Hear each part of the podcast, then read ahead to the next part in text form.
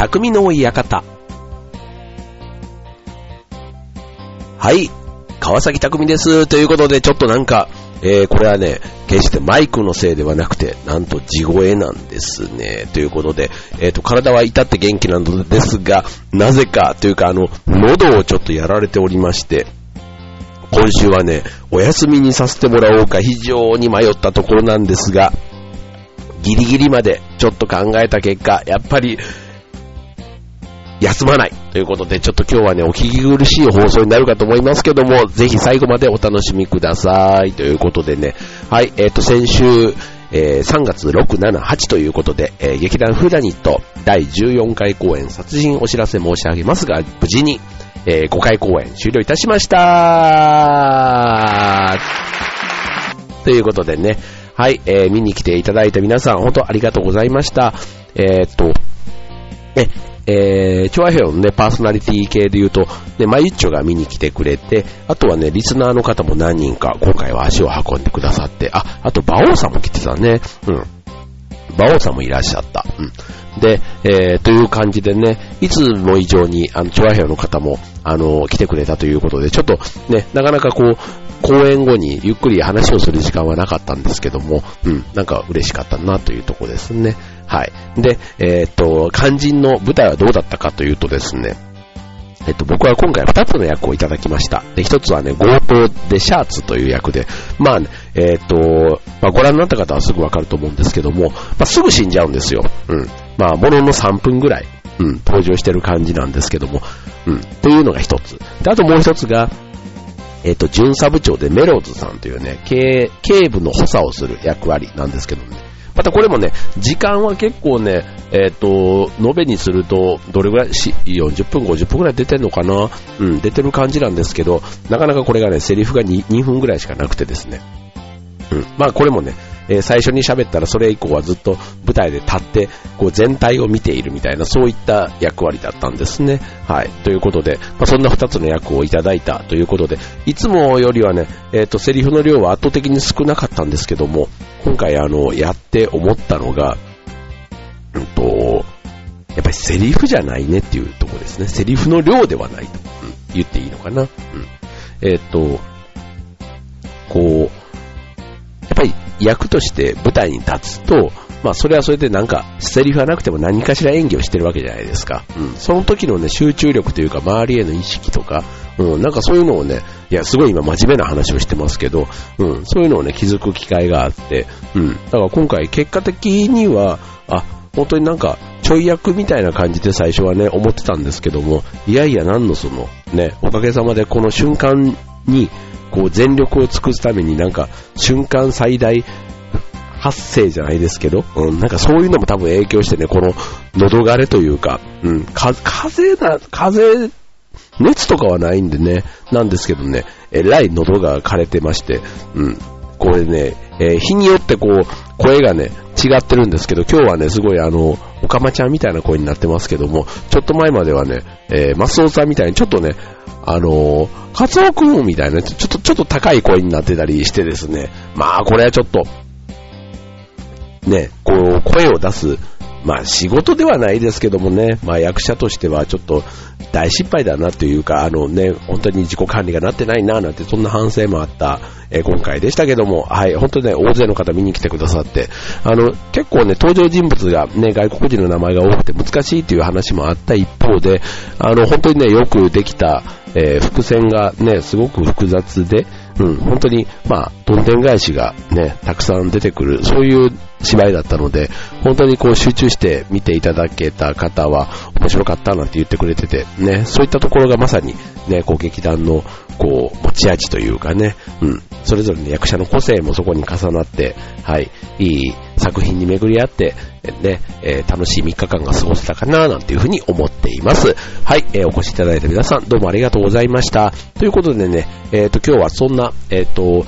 公演の感想と、あとはちょっとね、えー、今回の作品、アガサ・クリスティの作品なんですけどね、えー、アガサ・クリスティ、もうミステリーの、ね、定番中の定番、ね、切っても切れない、そんな、えー、彼女のね、ちょっとプロフィール、ね、今日はご紹介していきたいと思います。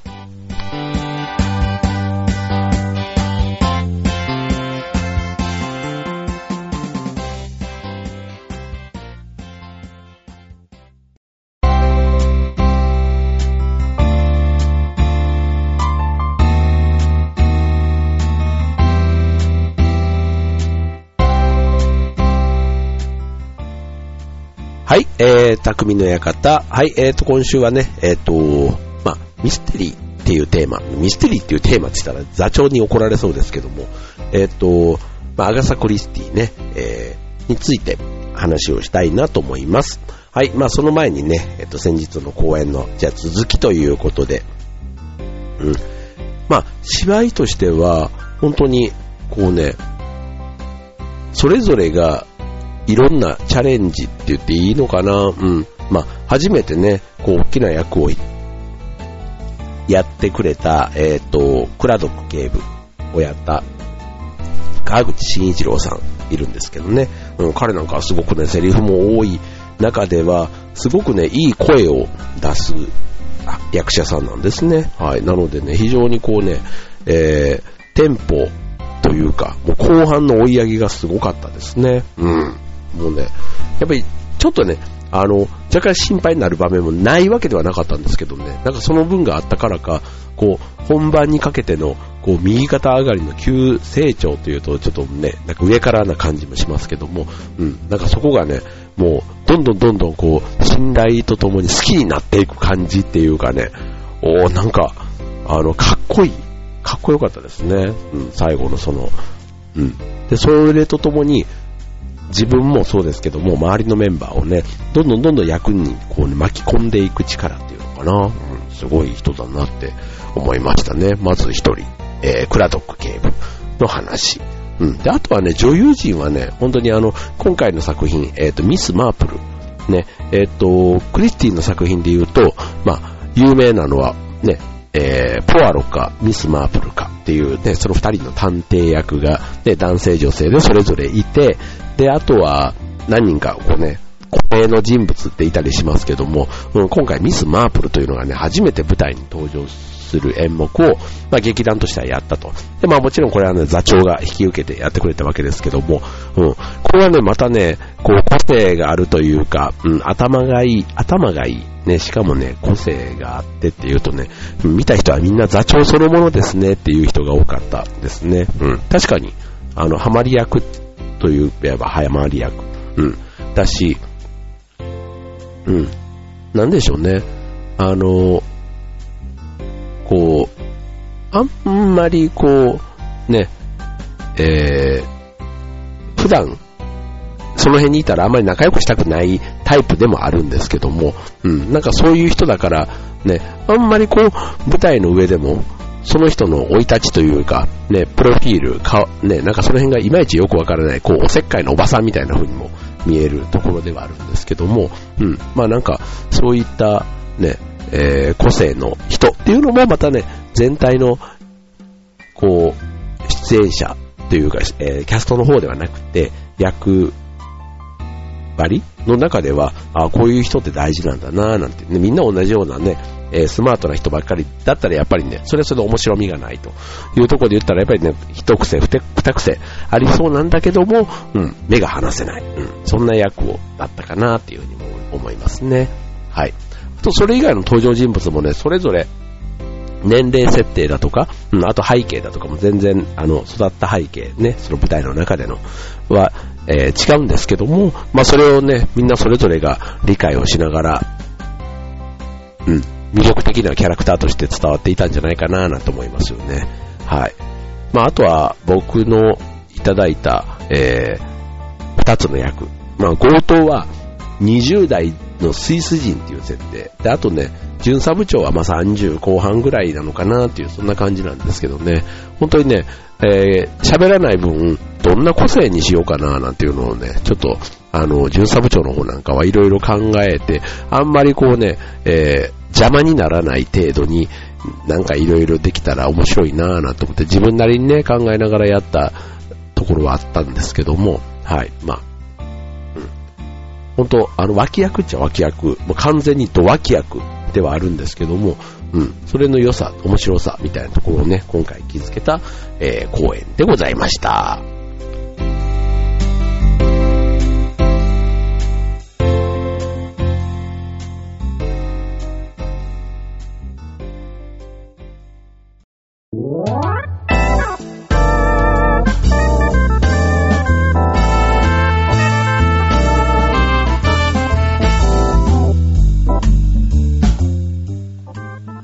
はい、えー、今週のテーマは、えー、ミステリーということで、まあ、ミステリーっていうのかな、まあ、公演が終わった後ですのでね、えー、アガサ・クリスティについてじゃあこの後、えー、ご紹介したいと思います。もう名前はね本当にみんなっていうかもう誰でも知ってると言ってもいいかもしれませんね。それぐらい有名な、えー、作家さんですけども、えー、劇団フーダニットの中では、まあ、今回の、えー、殺人を申し上げます。これ予告殺人という作品なんですけども、まあ、それ以外に、えー、過去にやった作品で言えば、えー、ナイルに死す、えー、ナイル、ナイル殺人事件ですねというのとか、うんといくつかこうね有名な作品やっています。ただそれ以外にも、えっと有名なといえばやっぱりオリエント急行殺人事件だとか、あとは エービーシー 殺人事件、そして誰もいなくなったね。このあたりはあの読んだことないけど知ってるなんていう方多いかもしれませんね。でちなみにオリエント急行殺人事件ね、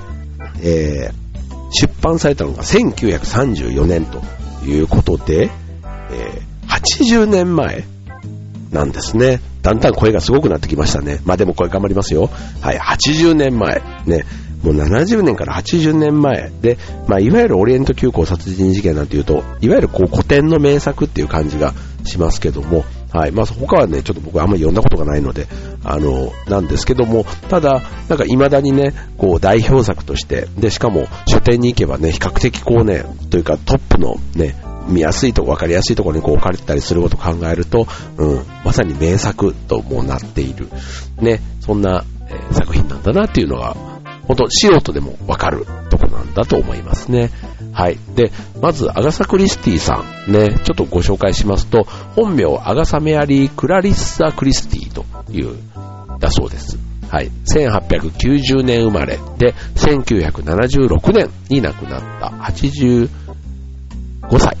ということですね。はい。で、イギリスの、えー、推理作家で、えー、ミステリーの女王と呼ばれたということですね。はい。で、えっと、生い立ちとしても、うんと、そう、なんかね、面白いのが、えっと、お母さんが、ね、えー、まあ、教育をしていた、まあ、えっと、ですけども、ちょっと変わった、だったらしいんですね。うん、でただ、えー、その別に虐待とかするとかそういうことではなくて、うん、愛情が、えー、はすごくあったと。うん、でただすごくね、えーと、教育に対する信念があって、それが子供の頃のアガサにすごく影響を与えたと。で例えば、えー、ななさいになるまでは字が書けない方が良いとなぜか信じていて、アガサに字を教えなかった。で実際に、えー、っと一般の子供よりもこう字の認識が遅くて、で父がこっそり手紙を書く手伝いをさせるまで満足に字が書けなかったということで、えー、っとこの変わった教育が、まあ、字を覚えた後もなんか独特の癖を、えー、彼女に残したということで、えー、っと子供の頃の、ね、彼女の手紙はやっぱりスペルミスが多かったりするそうです。うんで、えっと、他の子供たちが、まあ学校でね、教育を受けている間に、えー、アガサは、こう学校に入ることすら許されなかったということで、同年代に友人がいないから、使用人やメイドと遊んだり、うん、なんか、えっと、空想上の友人と一人遊びをして過ごし、内気に育っていったそうです。うん。で、一方で、えー、書斎で、えー、本を読みふけて過ごし、えー、知識とか教養の深さは養っていたということで、うん、なんだそうです。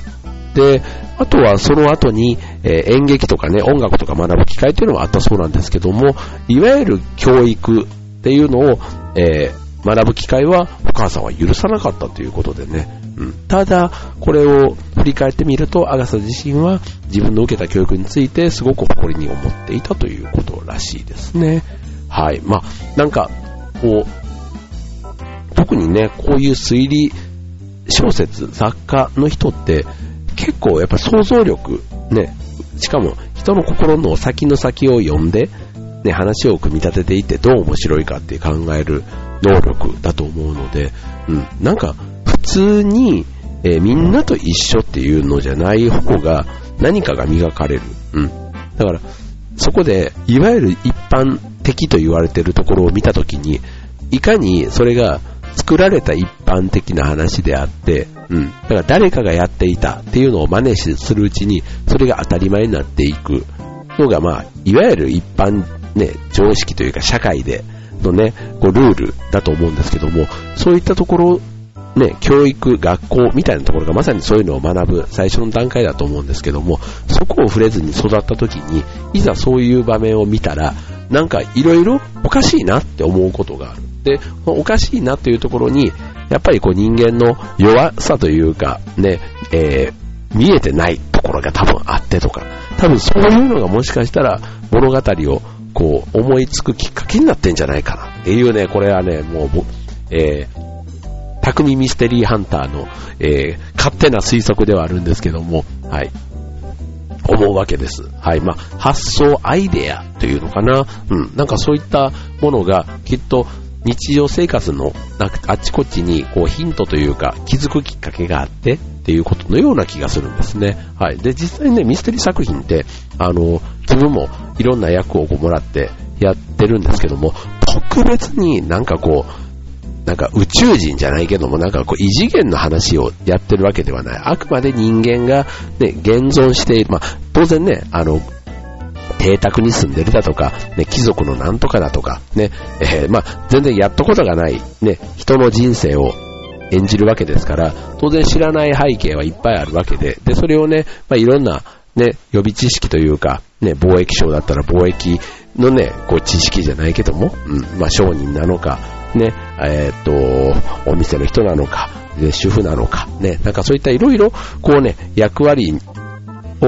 こう、演じるときには当然、下地がない役だったら、ね、勉強しないとダメなわけですけども、ただ、えっと、いずれも、まあ人間というか、まあ普通の人っていう感覚を、まず、優先してやっていくと、大体ね、まあうまい、うまくというか、なんとなくこう、つかめていったなっていう感じがしますので、本当ね、やっぱりこう、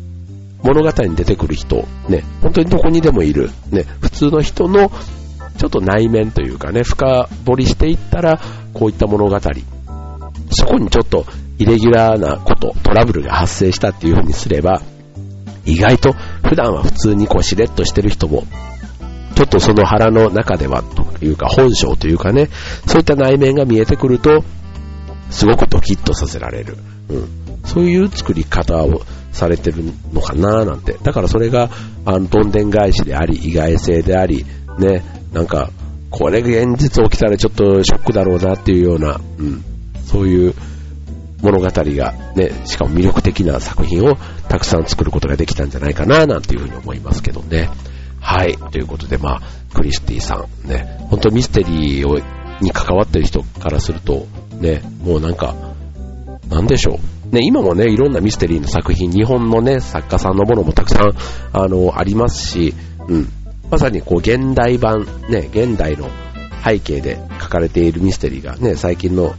やつは多いので、まあ、それはそれですごく読みやすくて面白いなと思いますし、こういう古典っていうのもね、さっき言った時代を感じさせないものも当然あったりしますから、うん、でしかもそこに、えー、クリスティの場合だとあのイギリスのね、まあ、英国文化というかそういったところもちょっとあったりするんで、本当にこう紅茶とかちょっと飲みながら、うん、こう小説をねこう読みふけるみたいなのに本当にうってつけの作品なんじゃないかなと思いますね。うん、なんかね一冊ねしっかり読むとね、すごくね感情移入したりすると、なんちゅうの脱力感じゃないんだけども、ふわーってするね気分があるんですね。うん、だから結構こうね体力使うっちゃなんですけど、こうやっぱりこう感情移入して見たね、読んだ本とか映画とか見た映画とかね、結構その後の僕引っ張っちゃう方なんですね。だからその中で言うとクリスティの作品というのは結構引っ張る系の作品が多いのかななんていうふうに思います。じゃあ今日はねもうちょっとね結構喋ってますけど声がこんなんなのでちょっとね、えー、この、えー、パートは終了。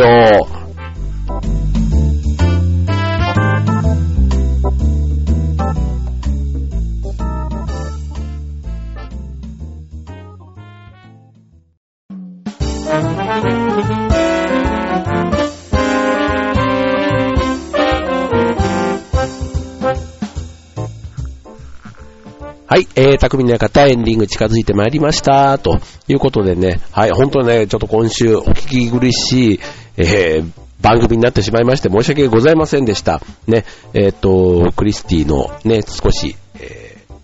ー、分かっていただけましたでしょうか。はい。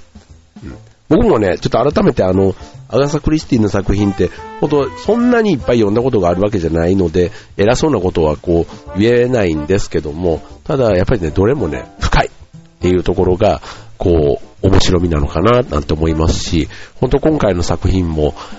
読めば読むほど、噛めば噛むほどじゃないですけども、